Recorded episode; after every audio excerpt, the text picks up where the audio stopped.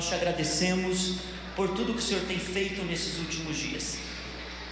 Pelo sermão que Jesus nos ensinou a viver com um estilo de vida segundo Jesus nos ensinou. Nos ajuda a preparar-nos para a eternidade. Senhor, eu também peço para que toda pressão interna, toda acusação do inimigo e todo tipo de muro que se levantou no coração e na mente se derrube agora pelo poder do nome poderoso de Jesus, aquele Rei da Glória que nós cantamos e declaramos esse lugar. Tu já entrastes aqui e pela presença do Espírito Santo, a obra que o Senhor está começando em nós vai ser completada. Em nome de Jesus. Amém. Amém. Nós estamos uma série de mensagens sobre o Sermão do Monte.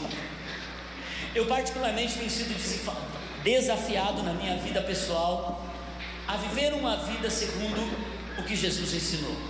Eu tenho alguns anos de cristãos e eu tenho buscado ser fiel a Deus e eu sei toda a luta que todos nós enfrentamos para sermos fiéis a Deus. É uma batalha diária, é um desafio, minuto após minuto. Se eu perguntasse para vocês, é quem aqui pode levantar a mão porque conseguiu ser perfeito na última semana, ninguém poderia levantar as mãos. Se eu perguntasse para você se alguém não pecou nos últimos dois dias, ninguém poderia levantar a mão. Se eu perguntasse para um de vocês se alguém não pecou no dia de hoje, nenhum poderia levantar a mão. E ainda, se eu fosse mais ousado e perguntasse para você se alguém deixou de pecar nos últimos 30 minutos, nenhum poderia levantar a mão. E ainda se eu perguntasse nos últimos cinco minutos, nesse louvor maravilhoso, nessa presença gostosa de Deus, ainda assim, nós estaríamos sendo condenados, porque nós não conseguimos viver uma vida longe dos ataques de pecado. Por isso que Jesus nos garantiu, através do sangue dele, a justificação, não pela nossa força, mas pela força daquilo que ele fez, pelo poder da cruz do Calvário. E é por isso que nós temos aprendido dia após dia que nós estamos em um processo de santificação. E a maior beleza de conhecer a Deus, não uma religião, é entender quem nós somos no processo da eternidade. A coisa mais bela do Evangelho de Jesus é que ele revela o nosso coração quando a gente está com roupa, mas diante dele a gente está nu. O que nós temos aprendido nesses dias através do sermão mais importante de Jesus é que sem ter uma avaliação interna, diária, constante, segundo após segundo, minuto após minuto, e tentar viver uma vida segundo o coração dele, isso é um esforço, isso é um trabalho. Nós não chegaremos na eternidade, queridos, para estarmos com Jesus para sempre. Por isso nós não estamos passeando nessa terra.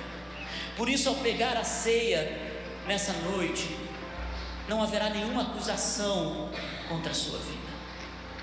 Não importa o que você falou, o que você fez, não há acusação, porque pelo sangue de Jesus você é justificado. Uma porta de salvação foi aberta para você. Mas há uma escada do qual nós estamos crescendo a cada dia para nos tornarmos mais parecidos com Jesus. E o Sermão do Monte fala sobre isso.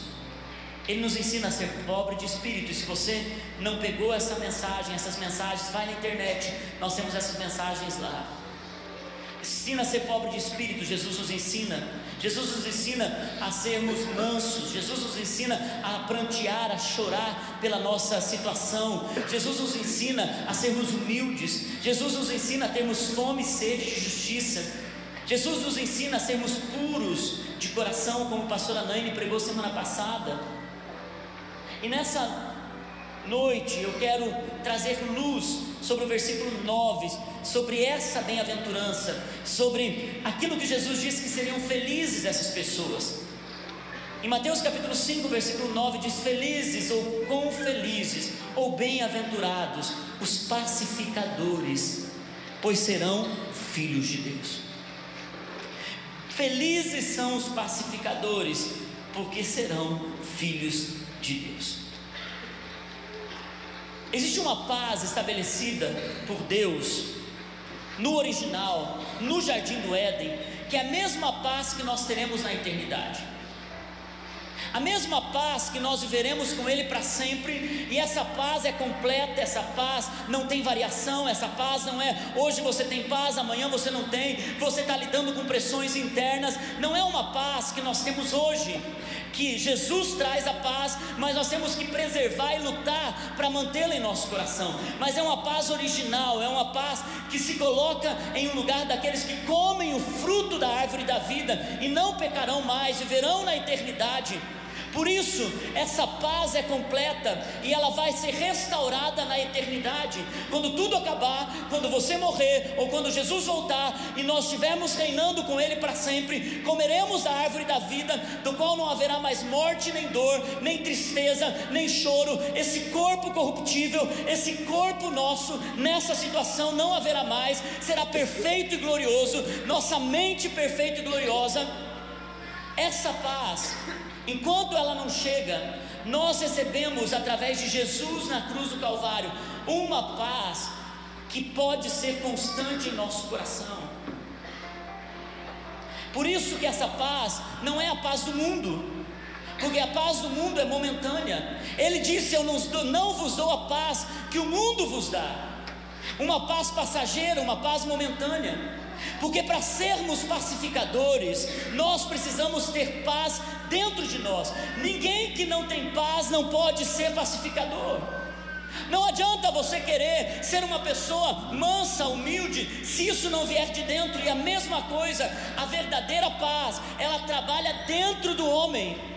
E quando ela entra no homem, ela transforma o homem. Shalom, o Deus da paz, o príncipe da paz Jesus, quando ele entra no homem, esse homem começa a manifestar o fruto da paz que ele tem. Quer ser pacificador.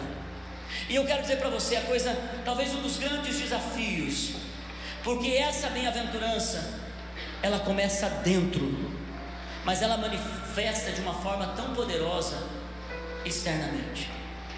E nós queremos chamar toda a atenção para esse ponto, porque Jesus nos ensinou que nós seremos chamados filhos de Deus, aos pacificadores. Talvez seja o maior desafio do cristão seja esse. Você vai entender durante essa palavra, queridos.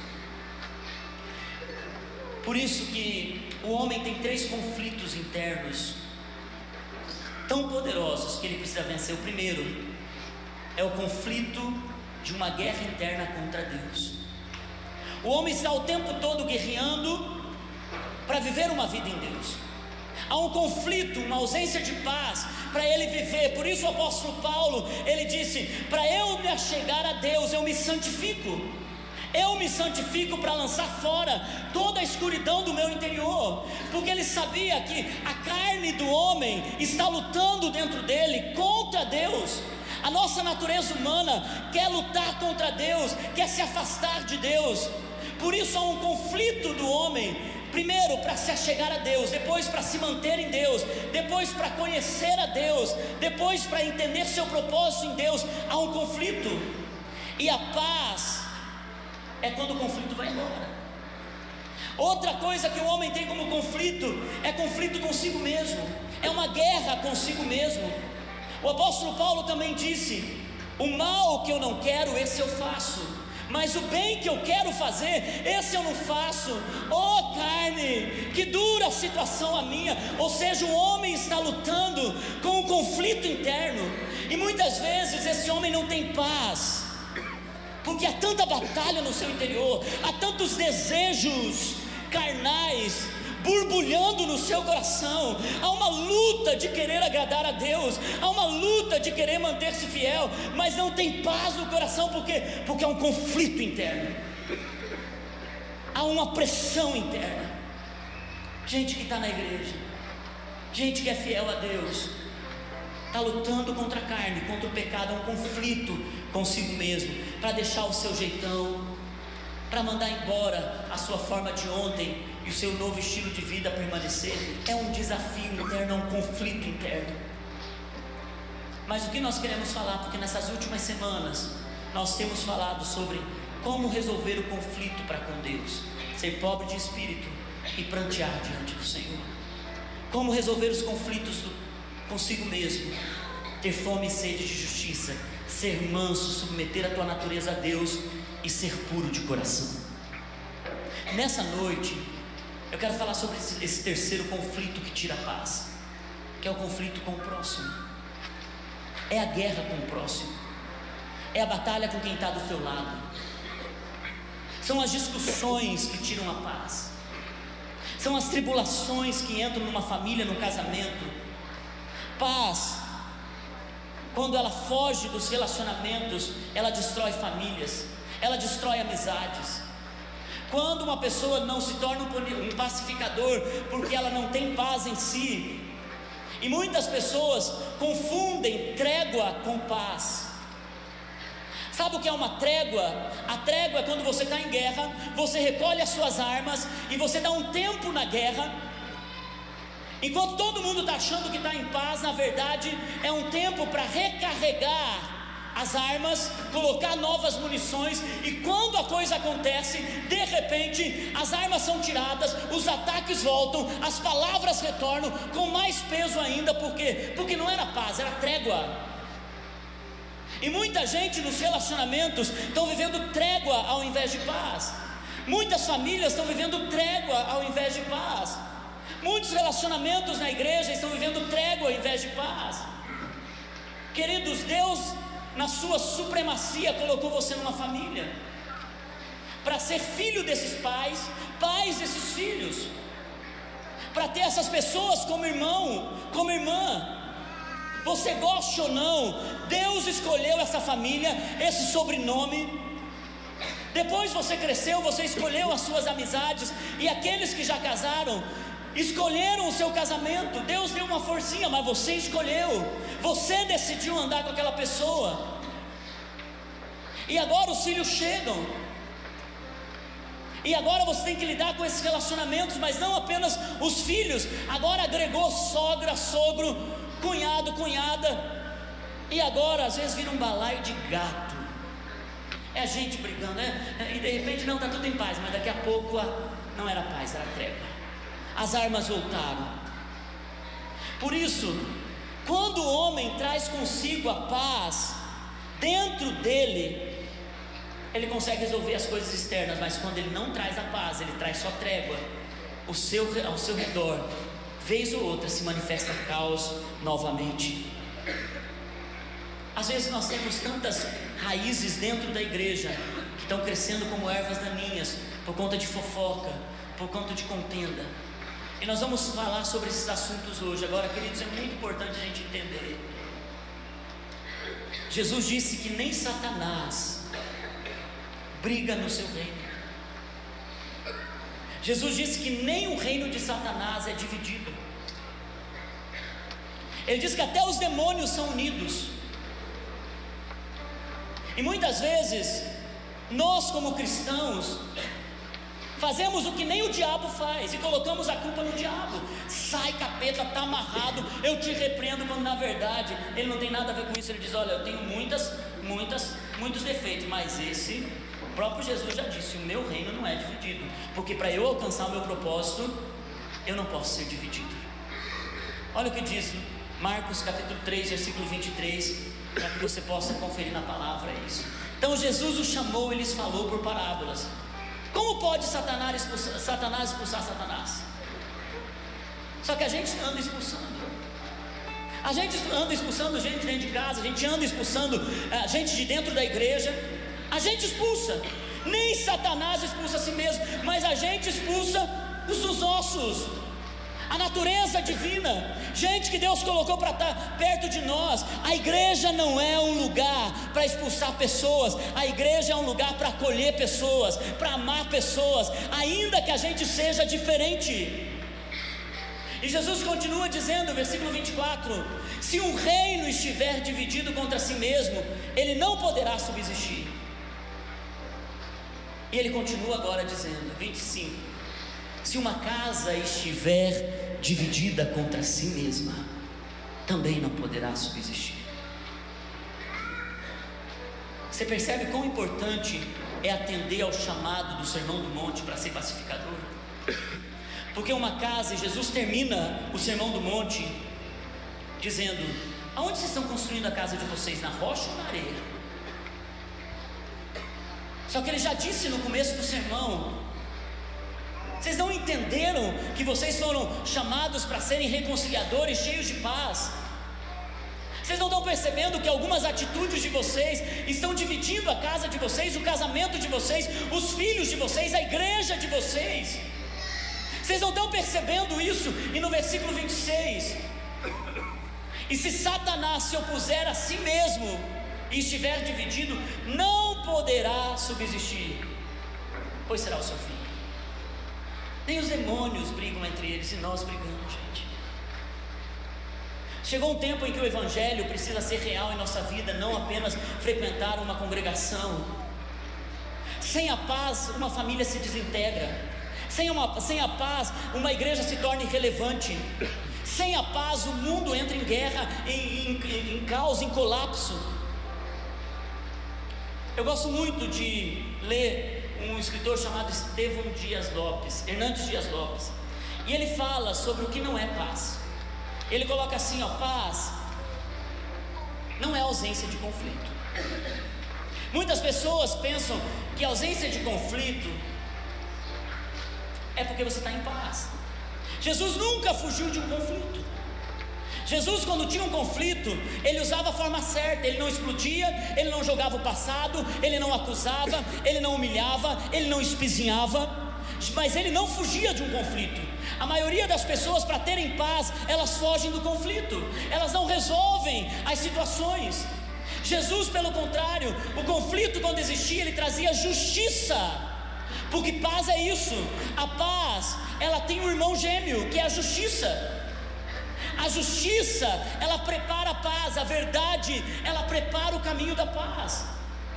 Não se engane, quando a gente foge de conflito, a gente está jogando para debaixo de, do tapete os problemas. Uma hora o problema volta, as armas são sacadas de novo, e quando você percebe, está pior do que antes.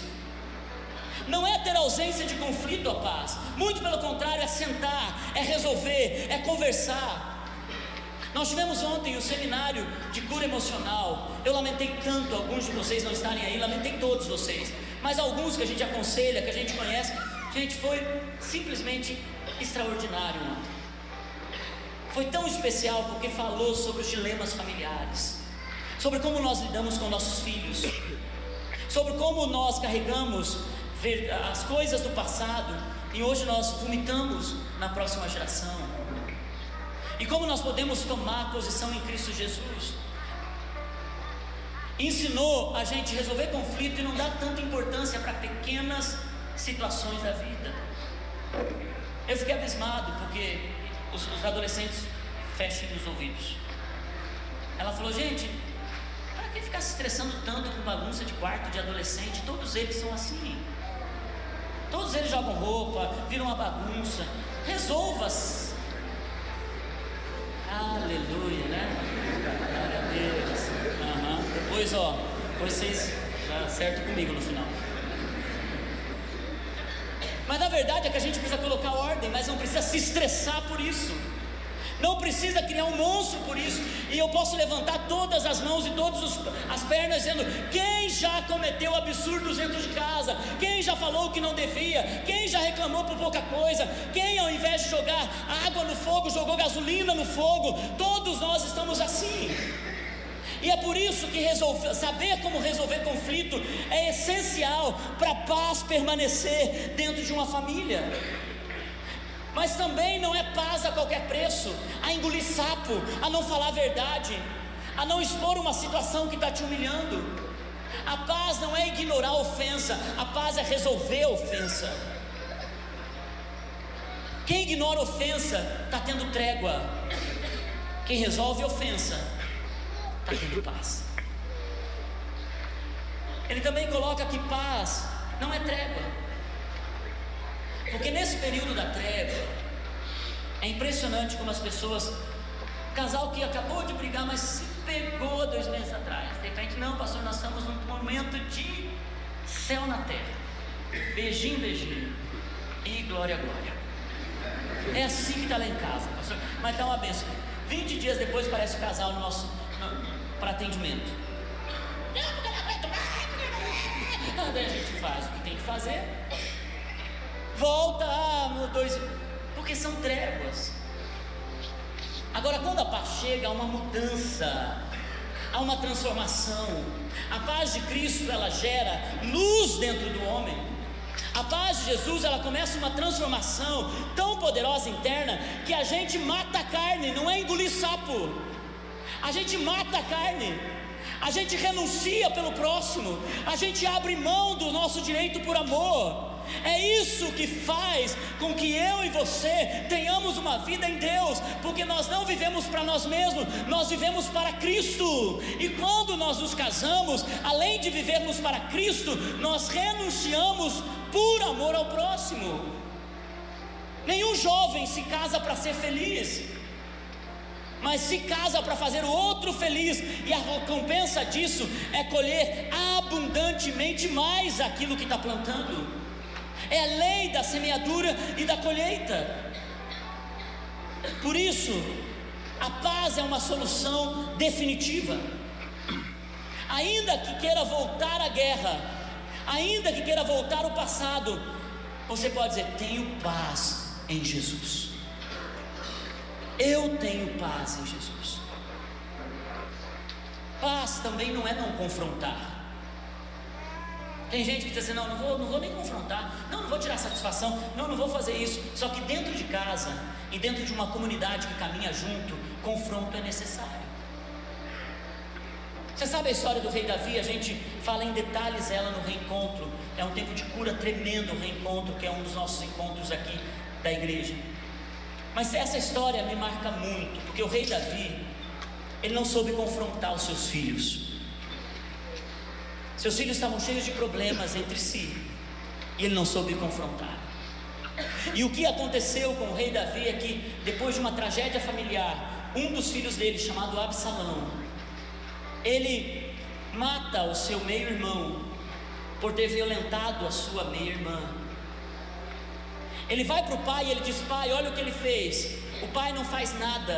O pai não resolve o conflito. O pai manda Absalão morar por dois anos na casa do vô dele.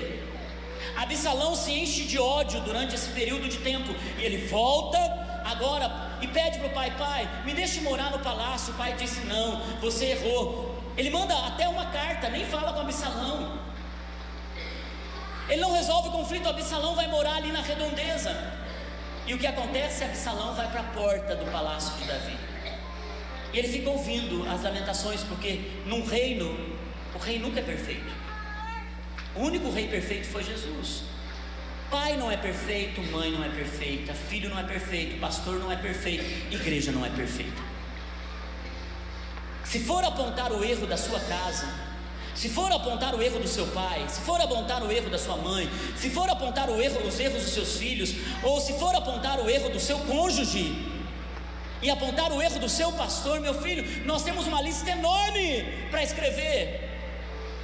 Porque o ser humano, ele é rápido em acusar, rápido em observar os erros. E Absalão estava na porta, contaminando o coração dos outros. E Davi poderia ter chamado Absalão, ter dado um confronto no menino, chacoalhado aquele rapaz e ter dito: por que, que você está fazendo isso? Porque geralmente o confronto ele causa mais conflito no momento que ele está sendo gerado. Lágrimas vêm, gritos vêm, noites em claros vêm, semana após semana, às vezes para resolver uma situação dentro da casa, na igreja, no trabalho. Agora, quando a gente confronta, tenha certeza disso, o próprio Espírito sopra a solução do problema. Agora, quando a gente joga para debaixo do tapete, a gente prefere não ver. Quando a gente não trata das situações,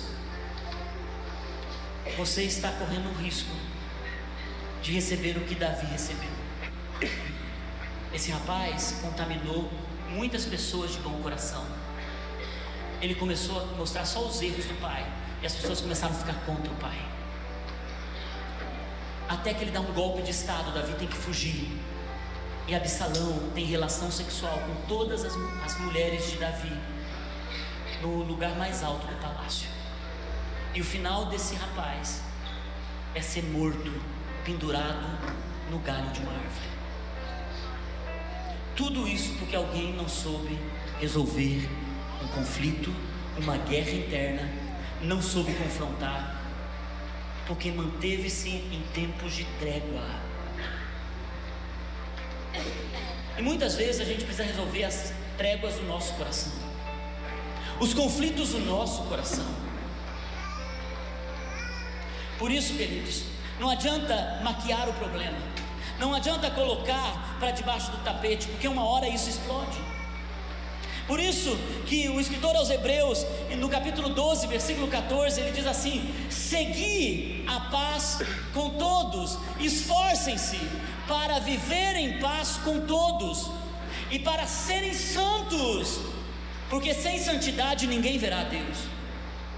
A única forma da paz crescer é você crescer em santidade, é você ter a palavra de Deus no seu coração, é você buscar em oração é você ter uma vida de jejum.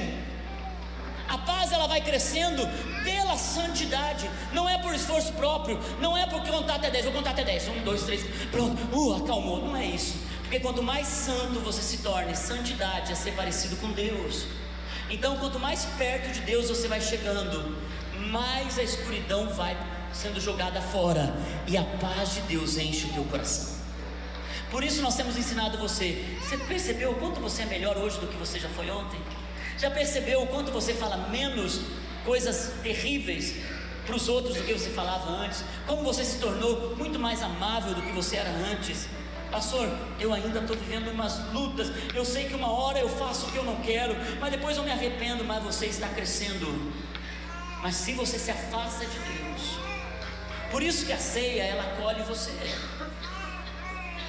A ceia, quando ela diz examine-se, ela não está dizendo, ô oh, gente, você não é perfeito para isso, não. Ela está dizendo, ei, lembra o que Jesus fez quando ele estava sentado, ele dando a ceia?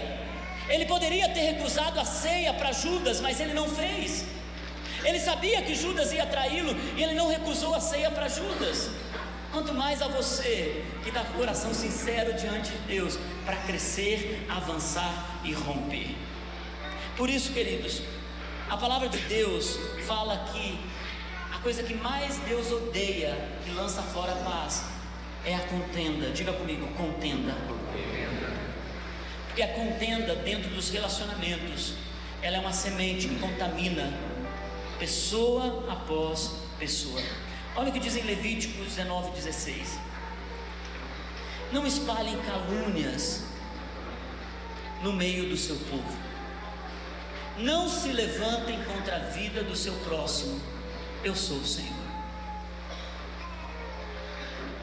Quando nós cuidamos dos relacionamentos familiares, nós vamos entender que nós também fomos colocados, colocados em uma comunidade. Deus nos chamou para estarmos em uma igreja. Porque a igreja é o exemplo do céu aqui na terra.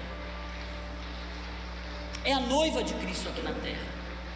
E é por isso que Deus insiste tanto para que no meio dos nossos relacionamentos nós não usemos de fofoca, não usemos de espalhar calúnias e nem levantar-se contra a vida do próximo. É por isso que ele diz em Provérbios 6,19 coisas que ele odeia. E uma das coisas que Deus odeia é a testemunha falsa, que espalha mentiras e aquele que provoca discórdia entre os irmãos.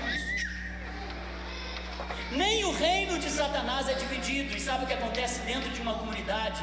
Pessoas vão embora porque falam mal dela. Fofoca se levanta dentro da igreja, discórdia se levanta dentro da igreja. Eu cresci numa igreja. Aos 12 anos eu me converti. A avó da Naine, pastor Irene, foi minha pastora. Fala nisso, Naine não está aqui hoje porque ela foi visitar uma outra avó dela, mãe da mãe dela, lá no Rio Grande do Sul, está com câncer. Ela foi, foi visitar a vozinha dela. Mas eu cresci com essa outra avó que tem uma igreja aqui, perto do bombeiro. Como eu cresci com a avó, acabei casando com a neta. Ela foi minha pastora. E o louvor que nós temos aqui não tem nada a ver com o louvor que tem, que tinha nessa igreja, gente. O louvor que tinha nessa igreja, né, Gisele? O Fernando, o louvor que tinha nessa igreja não tinha a ver com essa coisa maravilhosa. Era um louvor gostoso, para a época a gente cantava, celebrava, e Jesus é digno de ser celebrado de qualquer jeito.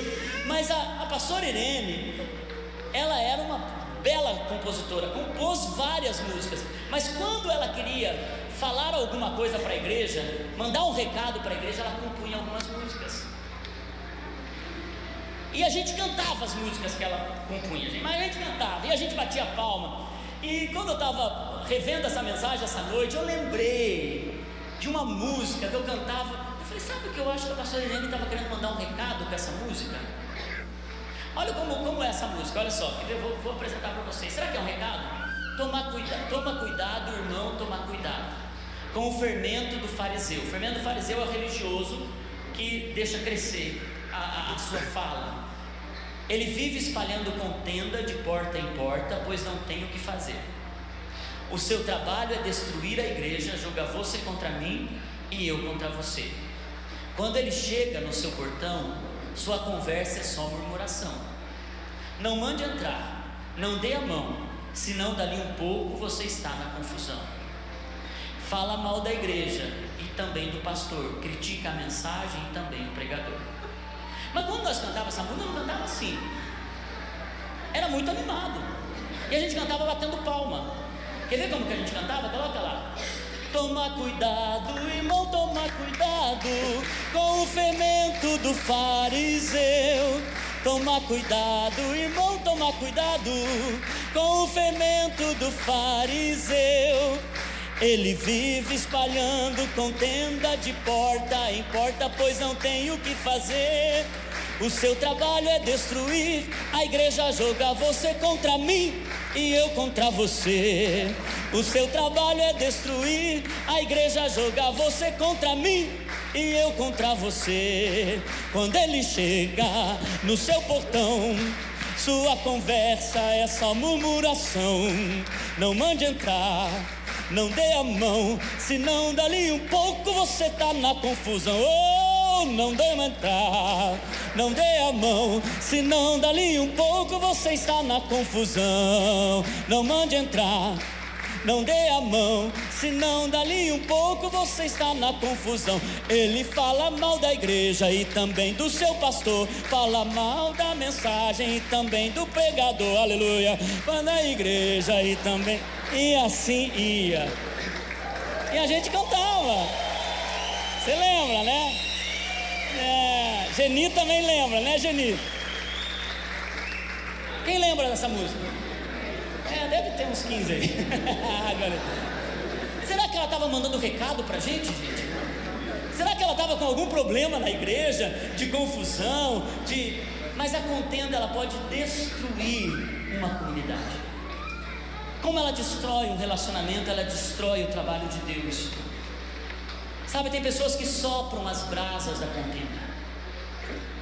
Tem, tem pessoa que assopra para pegar mais fogo uma discussão. Tem gente que faz com que situações pequenas se tornem gigantes.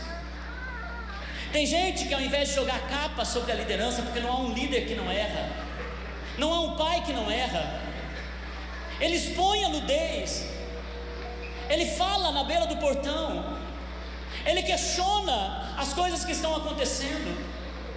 Tudo isso porque ele ama a casa de Deus, porque ele tem zelo, você não está percebendo. Isso é uma erva tão daninha, tão perigosa, não para a igreja, porque a igreja é de Jesus, porque a família é de Jesus, mas ela destrói pessoas ela marca pessoas, e pior, a colheita para quem faz isso é morte com o pescoço no galho. Ela não prospera, ela não avança. Por isso Jesus ensinou a sermos pacificadores. Quando alguém vem com uma crítica, Jesus disse que nós deveríamos ser pacificadores. O apóstolo Paulo nos ensinou a sermos reconciliadores. Ele diz: quanto a vocês todos, vocês têm o ministério da reconciliação e não o ministério da murmuração. Sabe, queridos, o cuidado que nós vamos ter para sermos parecidos com Jesus preserva uma comunidade, mantém acesa a chama do Evangelho, guarda o coração. Por isso, quando um pacificador se levanta, ele acaba não sendo correio das cartas do diabo. Quando um pacificador se levanta, ele destrói um comentário maldoso na hora. Ele não deixa fofoca permanecer, ele não deixa situações de críticas avançarem, as muralhas são quebradas e Deus é glorificado. Imagina se eu, como pastor,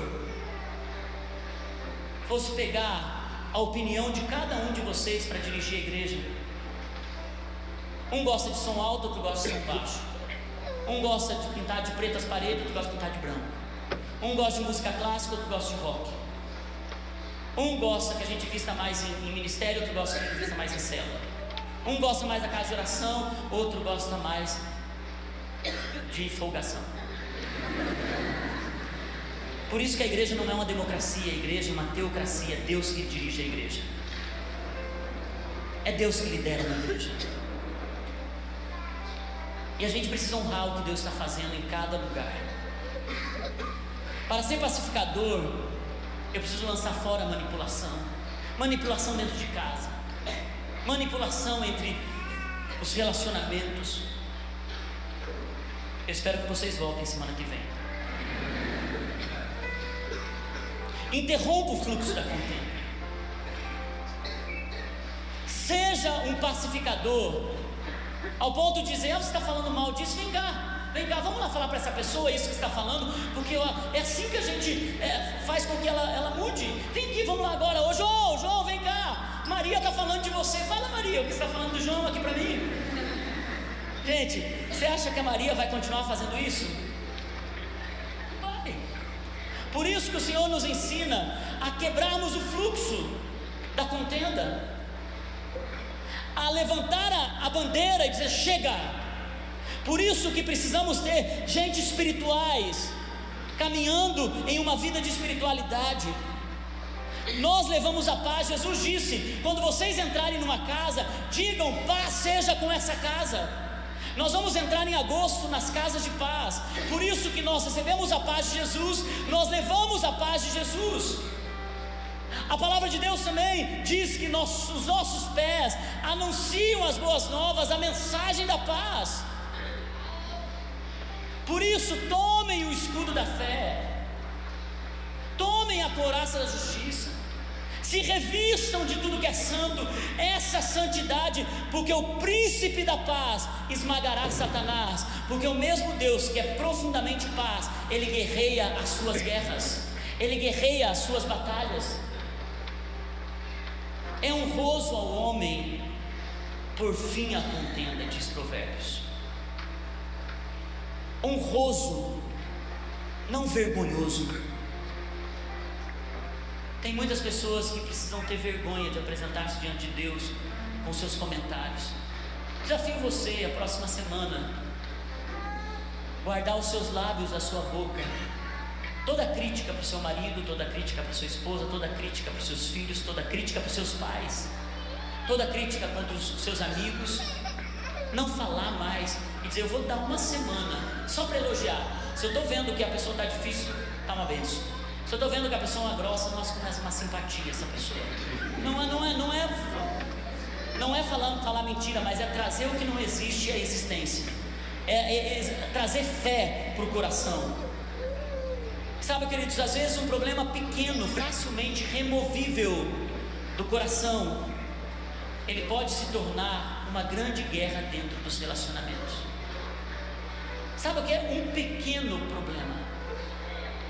facilmente removível pode se tornar uma guerra. Quantos de vocês, depois de terem falado gatos e lagartos, eu não sei qual a expressão que usar, tem uma melhor que essa, mas quantos de vocês, depois de ter falado que não devia, qual pergunta, por que nós entramos nessa discussão mesmo? E você vai ver por uma coisa tão insignificante, tão insignificante. Às vezes, nós nos tornamos carrascos de nós mesmos. E o conflito é tão interno que você não consegue romper para Deus avançar na tua vida. Olha o que diz a palavra de Deus: ó, quão bom e quão suave é que os irmãos vivam em união. Olha para a pessoa que está do seu lado e diga: Nós temos paz.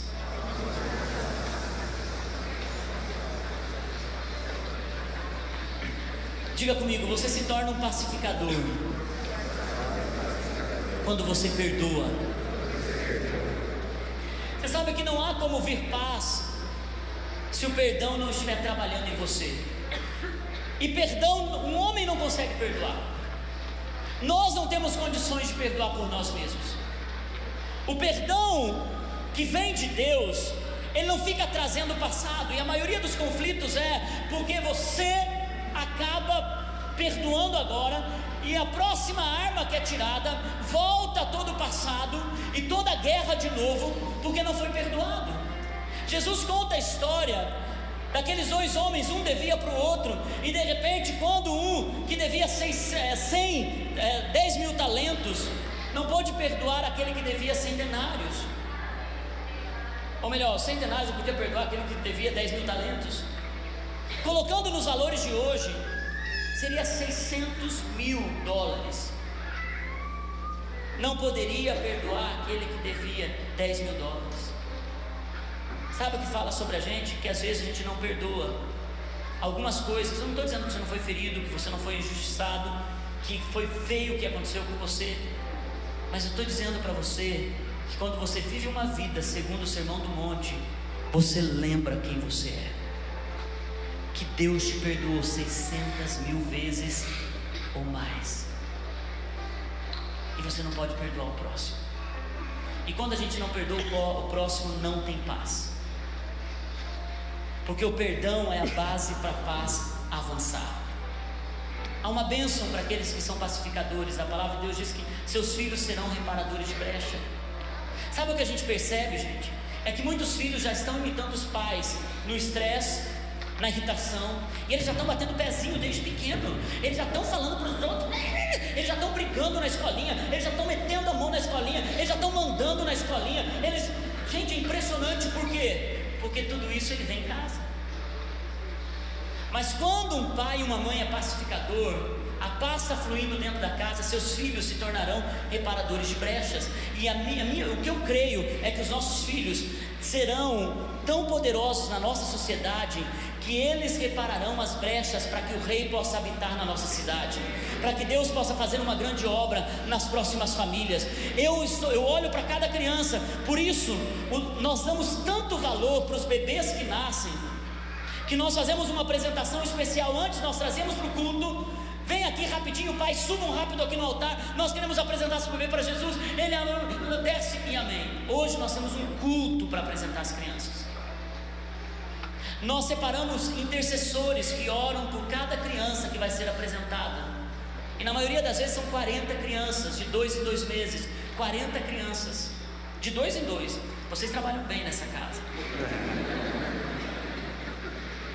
E o que é mais lindo é o pai chegar aqui na frente e ele levanta o menininho ou a menininha e ele declara, que nem o Rei Leão, sabe? Ele declara ele declara sobre aquele bebê: Você é meu filho.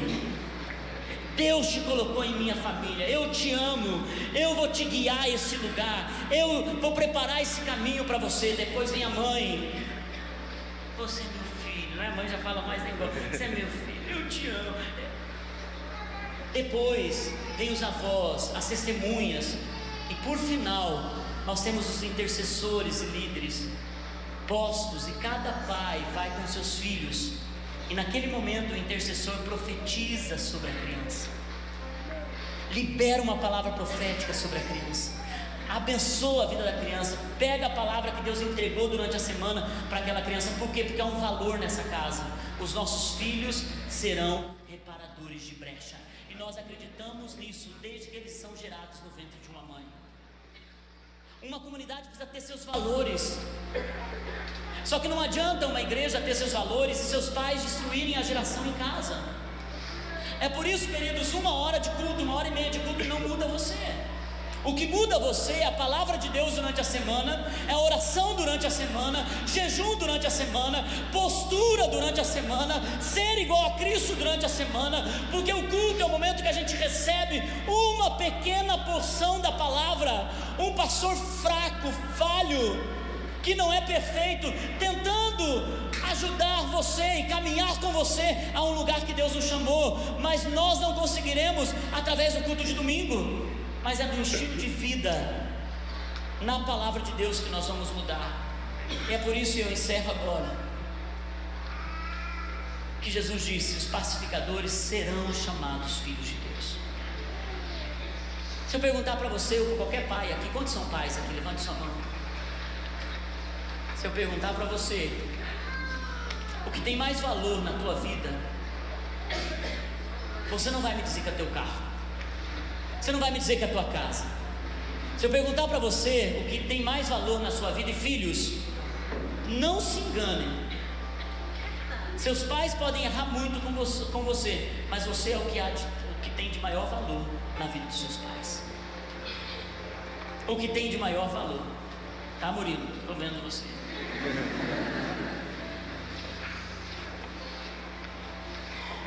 Eu negocio carro, eu negocio casa, eu negocio igreja, eu negocio tudo, mas meus filhos têm prioridade. Se eu tiver que deixar a igreja para cuidar de um filho que está afastado, eu deixo a igreja, porque a igreja não tem mais valor que meus filhos. Nada que eu estou construindo no meu ministério tem mais valor que meus filhos. E é por isso que eu também não gosto quando alguém olha para os meus filhos e diz assim: moleque, você precisa ser perfeito, que você é filho de pastor porque ele é filho de um pai que é que está pastor agora. Mas a minha principal posição na vida deles é ser pai, não ser pastor. Eles podem errar como os filhos de vocês, eles podem fazer bagunça como os filhos de vocês. Eles não são melhores que os filhos de vocês, mas eles também não são piores que os filhos de vocês. Eles são iguais. Mas se há alguém que tem valor, são os meus filhos. Para você não é a mesma coisa? Você briga com mundos e fundos por causa dos seus filhos. Sim ou não? É isso que Deus está dizendo. Está dizendo: vocês são meus filhos. De tudo que eu tenho no mundo, vocês são meus filhos. Quantos gostariam de ver um anjo trabalhando em seu favor, o anjo de Deus trabalhando em seu favor? Eu gostaria muito de ver um anjo trabalhando em meu favor. De ver mesmo, sabe? Um dia a Naine pediu para ver um anjo, ela estava num retiro, ela pediu para ver um anjo. Ela disse que quando o anjo apareceu para ela e, e abaixou para ver pela porta e apareceu só um pedacinho do olho dele, ela ficou tão assustada, tão. A... Meu Deus, tá bom, não quero mais ver, não quero mais ver, tá, tá ótimo, porque a gente pensa que o anjo é aquele que vem batendo assim, oh, que anjo maravilhoso. Não, os anjos de Deus, de Deus são poderosos em guerra. Os anjos de Deus trabalham em favor. Nós não podemos orar aos anjos, mas os anjos de Deus são poderosos para trabalhar em nosso favor. Mas sabe o que Jesus diz a respeito deles? Que nós somos superiores a eles. Porque ao filho ele deu tudo. Pense, a tua posição na eternidade é uma posição mais elevada do que a dos anjos. Você é o que há de maior valor para Deus que Ele deu Jesus por você. E é por isso, queridos, que quando Jesus disse: Vocês são filhos de Deus, porém, Ele disse que vocês serão chamados filhos de Deus. Filhos é o que nós somos, mas quando nos chamam de filhos, é porque eles estão vendo que nós somos filhos. Você está entendendo o que eu estou dizendo? Você olha talvez para o Mateus e para o Murilo, você diga assim: ah, aquele lá é o filho do pastor. Eles sabem que eles são meus filhos, mas quando você o chama disso é porque você está vendo eles, então está reconhecendo eles. O mundo precisa reconhecer a mim e a você como filho de Deus. E como que o mundo vai reconhecer? Com a Bíblia debaixo do braço? Porque você fica passando por aí dizendo boa noite, glória a Deus. Bom dia, aleluia. É por isso? Vamos tomar um café oricanda lá. Sim? É assim que você demonstra que você é filho de Deus? Não. Sabe como você demonstra que você é filho de Deus? Sendo um pacificador. Você poderia colocar gasolina e você não coloca. Você poderia expor, porque você tem muita munição para falar e você não fala. Você poderia falar uma poucas e boas e você não fala. Você poderia humilhar, espizinhar, a pessoa ia sair dali humilhada e você diz: Não, a justiça vem de Deus, eu vou me calar, porque se eu falo, eu crio a minha própria justiça. Mas quando Deus fala, Ele me honra. Sabe, queridos, Evangelho é a coisa mais linda que alguém possa viver, mas ele é um trabalhar. É por isso que nós queremos, como comunidade, não sermos apenas uma grande comunidade, mas uma profunda comunidade em Deus. Amém? Nós vamos encerrar o culto antes da ceia cantando Toma cuidado, irmão, toma cuidado. Vamos colocar em pé.